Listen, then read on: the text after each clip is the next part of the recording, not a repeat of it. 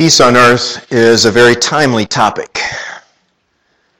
Uh, this week of Christmas, um, I thought I would try to pull out some newspaper articles, clippings of various things that are going on in our world, and I thought I just wanted to have some evidence of the lack of peace, conflict in our world. And, and uh, by about Wednesday, I said, forget that, I'm going to have too many articles.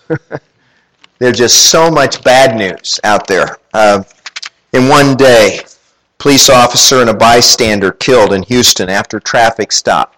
Somebody didn't like being stopped, so they shot the policeman.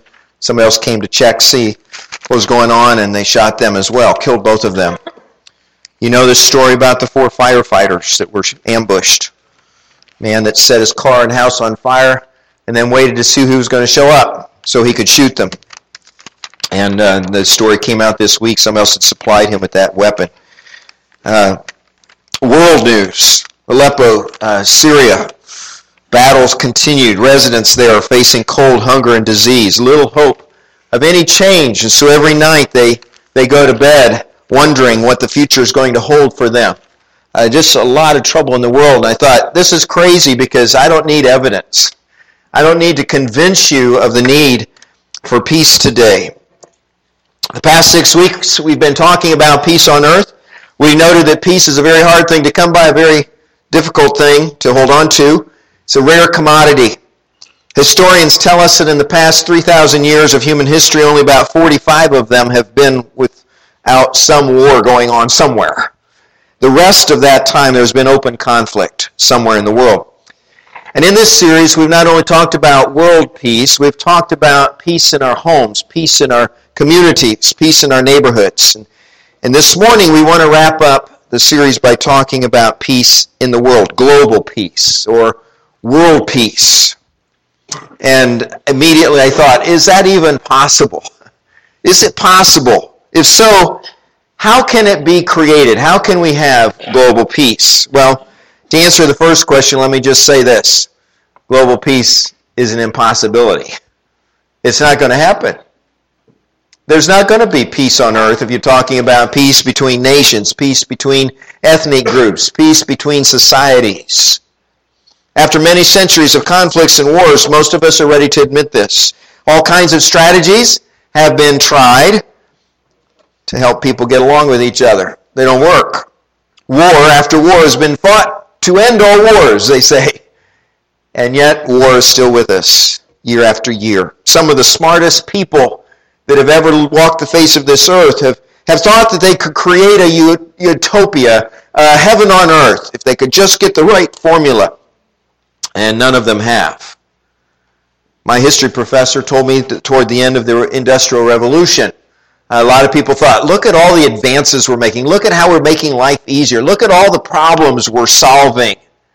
Certainly, we can just keep on going that direction and we're going to create heaven on earth for everybody. And then along came World War I. The whole world is at war. Soon after that came a stock market crash and depression, and, and then World War II. Conflict has been in our world somewhere ever since even with all of our intelligence, even with all our technological advances, we haven't figured out how to keep peace between people. Even with all the frontiers and, and worlds that we have conquered now with science and exploration, man has not figured out how to conquer himself. He's not figured out how to conquer who he is and the, the evil intentions of his heart that lead us to conflict and war. Global peace is not going to happen. If anything, wars are going to increase rather than decrease. The Bible says that there will be wars and rumors of wars from now on. Global peace is not going to happen. So it is not God's intent, God's aim to bring about world peace like that. That's not his goal. As long as man is free, as man as long as man has free will, there's going to be war. There's going to be conflict. There will not be that kind of peace on earth. But global peace can be accomplished in another way. Global peace is not what God was talking about when he said peace on earth to men. upon whom his favor rests. He was talking about a different kind of peace, wasn't he? Jesus does want us to have peace, but not the kind of peace the world promises. Jesus' peace is a peace in our hearts. It's peace inside us. First in John 14, 27, Jesus said, Peace I leave with you, my peace I give you, not as the world gives. Do not let your hearts be troubled, and do not be afraid. Now, it's significant to me that John 14, when Jesus said this, is the night of Jesus' betrayal, which led to his crucifixion and his death. And his disciples were just about to have their world shattered. They're just about ready to have their world fall apart before their very eyes, and the one that they put all their hopes and trust in was going to be gone. And Jesus said, My peace I give to you, not as the world gives, but as I give you. Do not be afraid. Do not let your hearts be troubled. Jesus came to bring peace, all right, but not external peace. He came to bring inner peace. Now, the main reason that Jesus came into this world was to bring peace, first of all, between us and God, because it had been obliterated. Our sins put us at odds with God. Our rebellion had made us the enemies of God. But Jesus came to make peace between us and God. Once again, He came to reconcile us to God. He gave His life so that our sins could be atoned for. His sacrifice on the cross restored a broken relationship we had with God so that there could be peace between us. The peace Jesus gives us also gives us peace in our hearts during our time here on earth. He calms our troubled souls. And when we come to faith in God, Jesus begins to work on our hearts. He works on our emotions. He works on our attitudes. He changes our priorities and the way we look at things, the way we look at other people, and we become different ourselves. His peace replaces our fears and our anxieties. It changes the way that we handle our troubles because now we're not alone. Now we have God with us, His guidance, His wisdom, His strength. I heard a story about a train that was traveling through the night in a violent rainstorm. The lightning flashes were almost blinding, and the rain hitting the windows was deafening, and the strong gusting winds were actually moving the train back and forth as it went down the tracks. It was a very frightening scene. When that lightning flashed and lit up the, the darkness, the passengers could look out the windows and they could see the water rising on either side of them. It was horrifying created terror in the minds of the passengers. Several passengers noted that through all of this lightning, wind, and storm, one of the passengers, a little girl, seemed to be at perfect peace, and the adults couldn't figure out why everyone else was scared, and she's sitting there so calmly. So finally, one of them asked, "How is it you can be so calm, and the rest of us are scared to death?" She said, "My father is the engineer. I know who's in charge of this train, and I'm okay with it."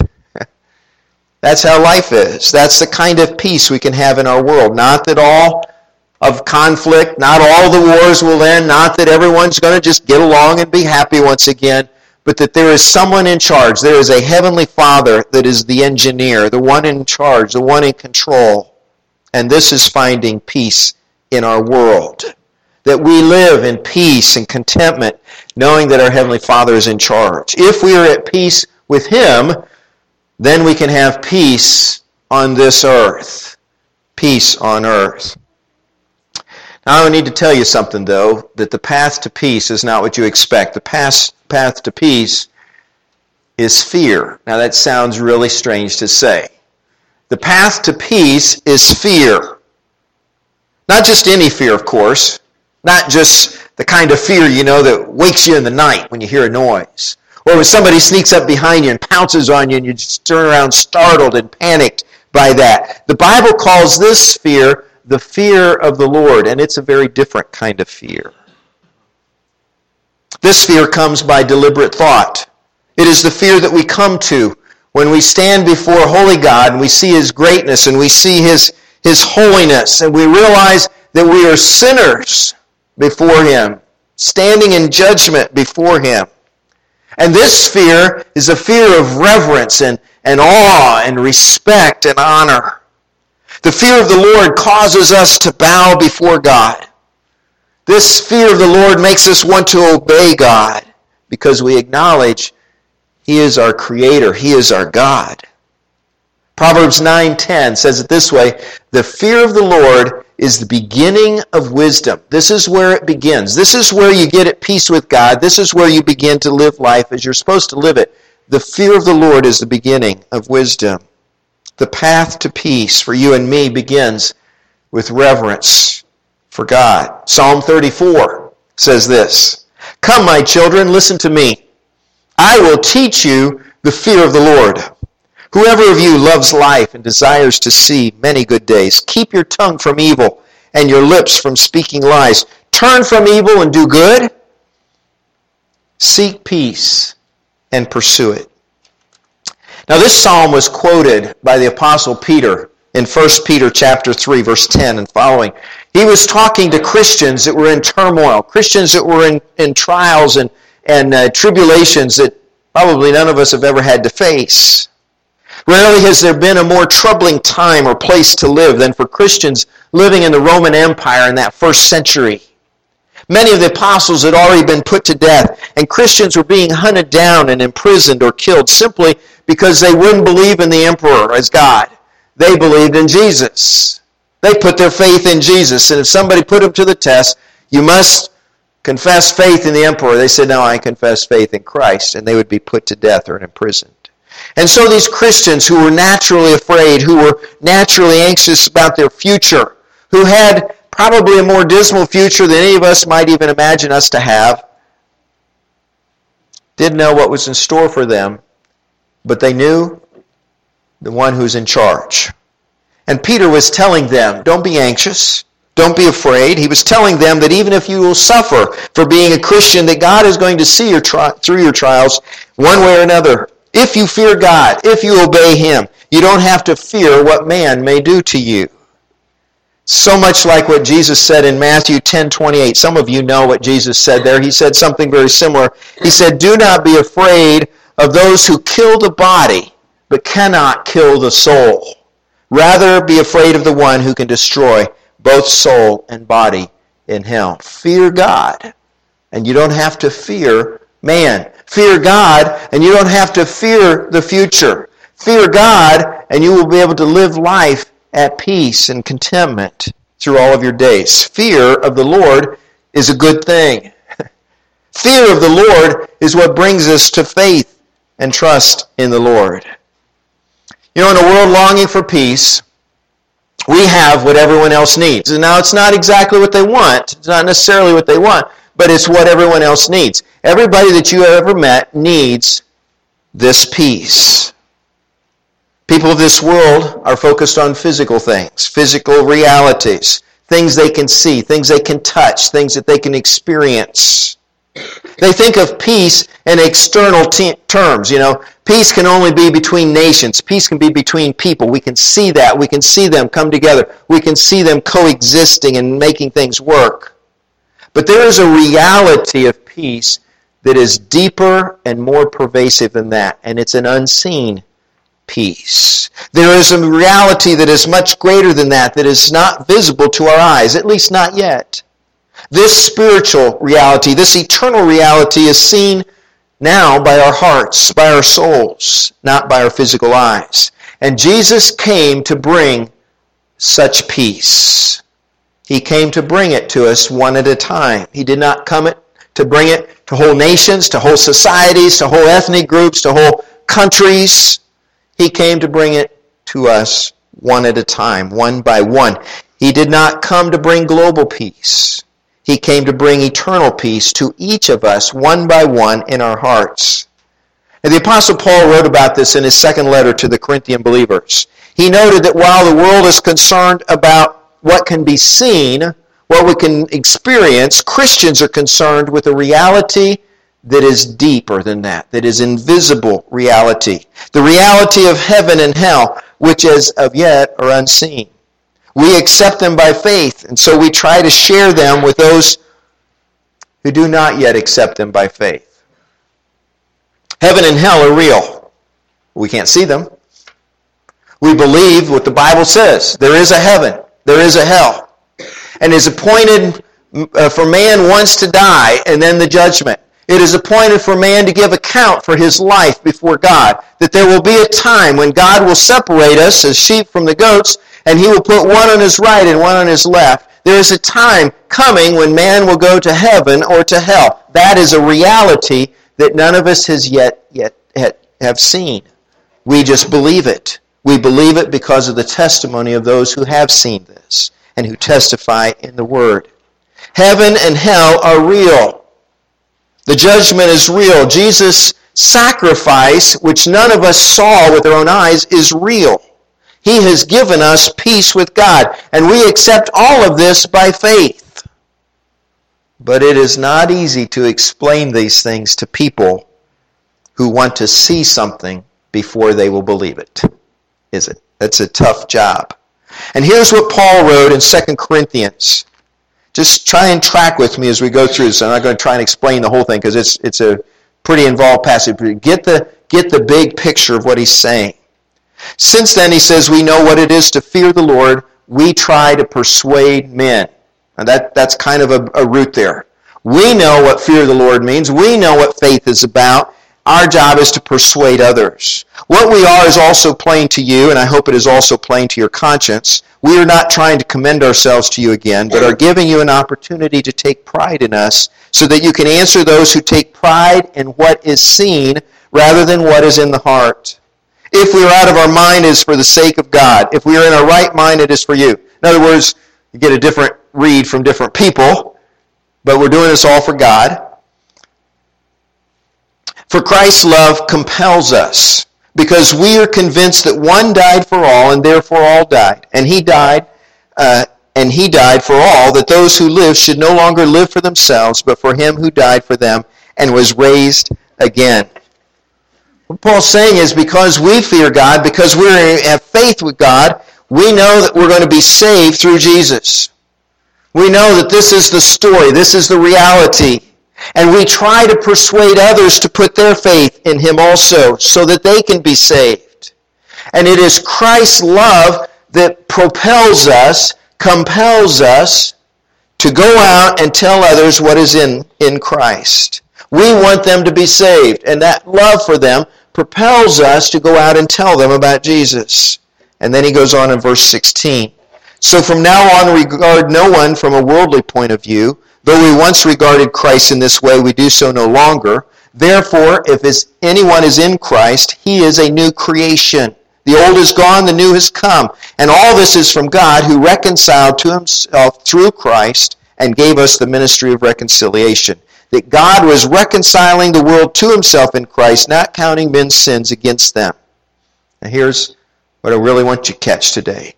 And he has committed to us the message of reconciliation. We are therefore Christ's ambassadors, as though God were making his appeal, through us. We implore you on Christ's behalf, be reconciled to God.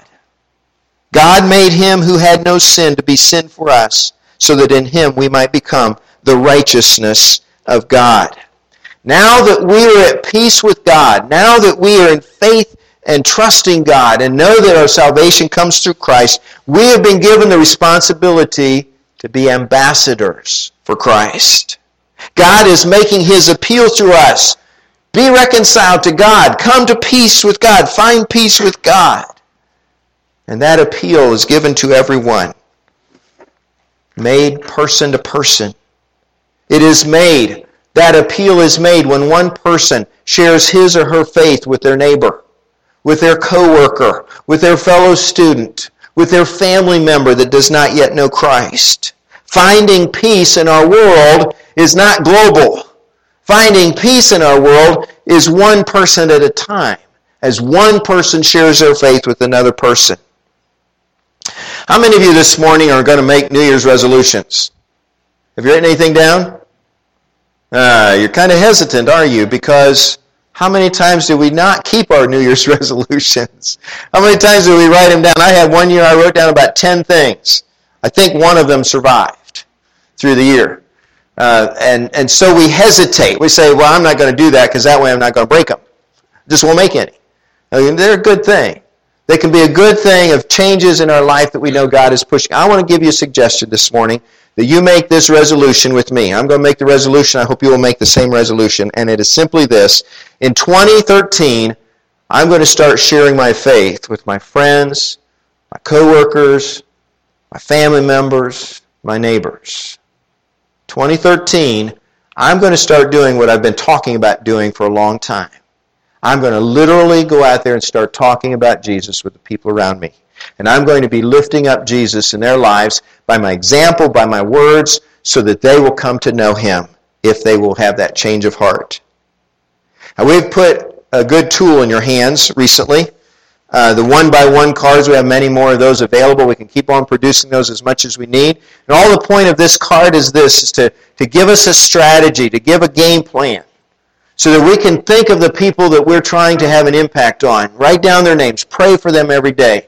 Think of the things we could be doing every week that we can somehow touch their lives. Maybe just do something nice for them. Maybe find some good deed to do in their life to care for them, to show some love to them. And then to be looking for opportunities that we can tell our little stories about God and what God is doing in our life and the changes that He's made and, and things that He's done to improve our lives. And then eventually to tell them about Jesus. To tell them that Jesus came and He gave us peace with God when I was broken and when I was lost and and when I was estranged from God and rebelling against God, He brought me back to God. And He can do the same for you. Tell that story about Jesus to other people this year. And I hope that that will be the, the, the uh, resolution that stands out among all others. It's fine to lose weight. It's fine to do more exercise. It's fine to be more on task at work or whatever goal you may set. But what greater goal could there be in our life than to be telling other people about Jesus. Now, maybe you're here today and you're not a Christian. This resolution would be kind of meaningless for you. You're at the point of just trying to get some peace yourself. Figure out where am I with God? Have you found peace with God? I want to show you this morning that you can. It's really, really very simple. You just need to acknowledge that, that you're a sinner. You need to acknowledge that you've messed up your life. And as uh, Joey Rivera did a, a week ago, uh, said, you know, I have tried. I have tried everything to fix myself, to get things together, and I can't. I need only what God can give. And you need then to throw yourself upon God's grace, to say, God, I can't fix this, I can't make it right, but I believe that you sent your Son into the world to make up for me, to to carry my sins, to pay the penalty of my sins, so that I could be set free, so that I could get out of jail, so that I could come back to you. Jesus died to pay your penalties for you. So what you need to do is to put your trust and your confidence in Him to save you. And then you need to live for Him and obey Him, be faithful to Him uh, from that day forward. Now we can help you make that decision today or very soon struggling, if you're thinking about it, we can tell you exactly what the Bible says to do. But there is a reality that is far greater than the reality you know by experience, by seeing, by touching, uh, by being part of the physical world.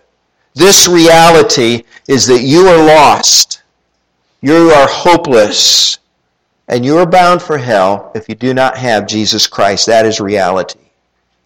Bruce Larson tells how he used to help people struggling to surrender their lives to Christ.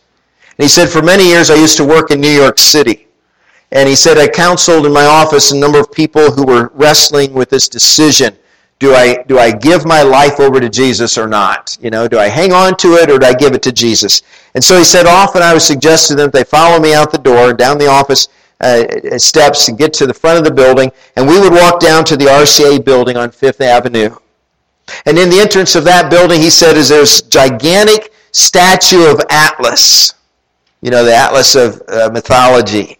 Beautifully proportioned man of strength who with all his muscles straining is holding the world on his shoulders. There he is. He says, the most powerfully built man in the universe, and he can barely stand up under the burden. Now that's one way to live. I would point out to them, trying to carry the weight of the world on your shoulders. But now come across the street with me. Let me show you something else. And on the other side of Fifth Avenue is St. Patrick's Cathedral. And there behind the high altar is a little shrine of the boy Jesus. He's maybe eight or nine years old. And with no effort, this boy is standing there with the world in his hand. He says, My point was always illustrated very graphically. We have a choice. We can carry the weight of the world on our shoulders and be in charge of everything and just be crushed by this world.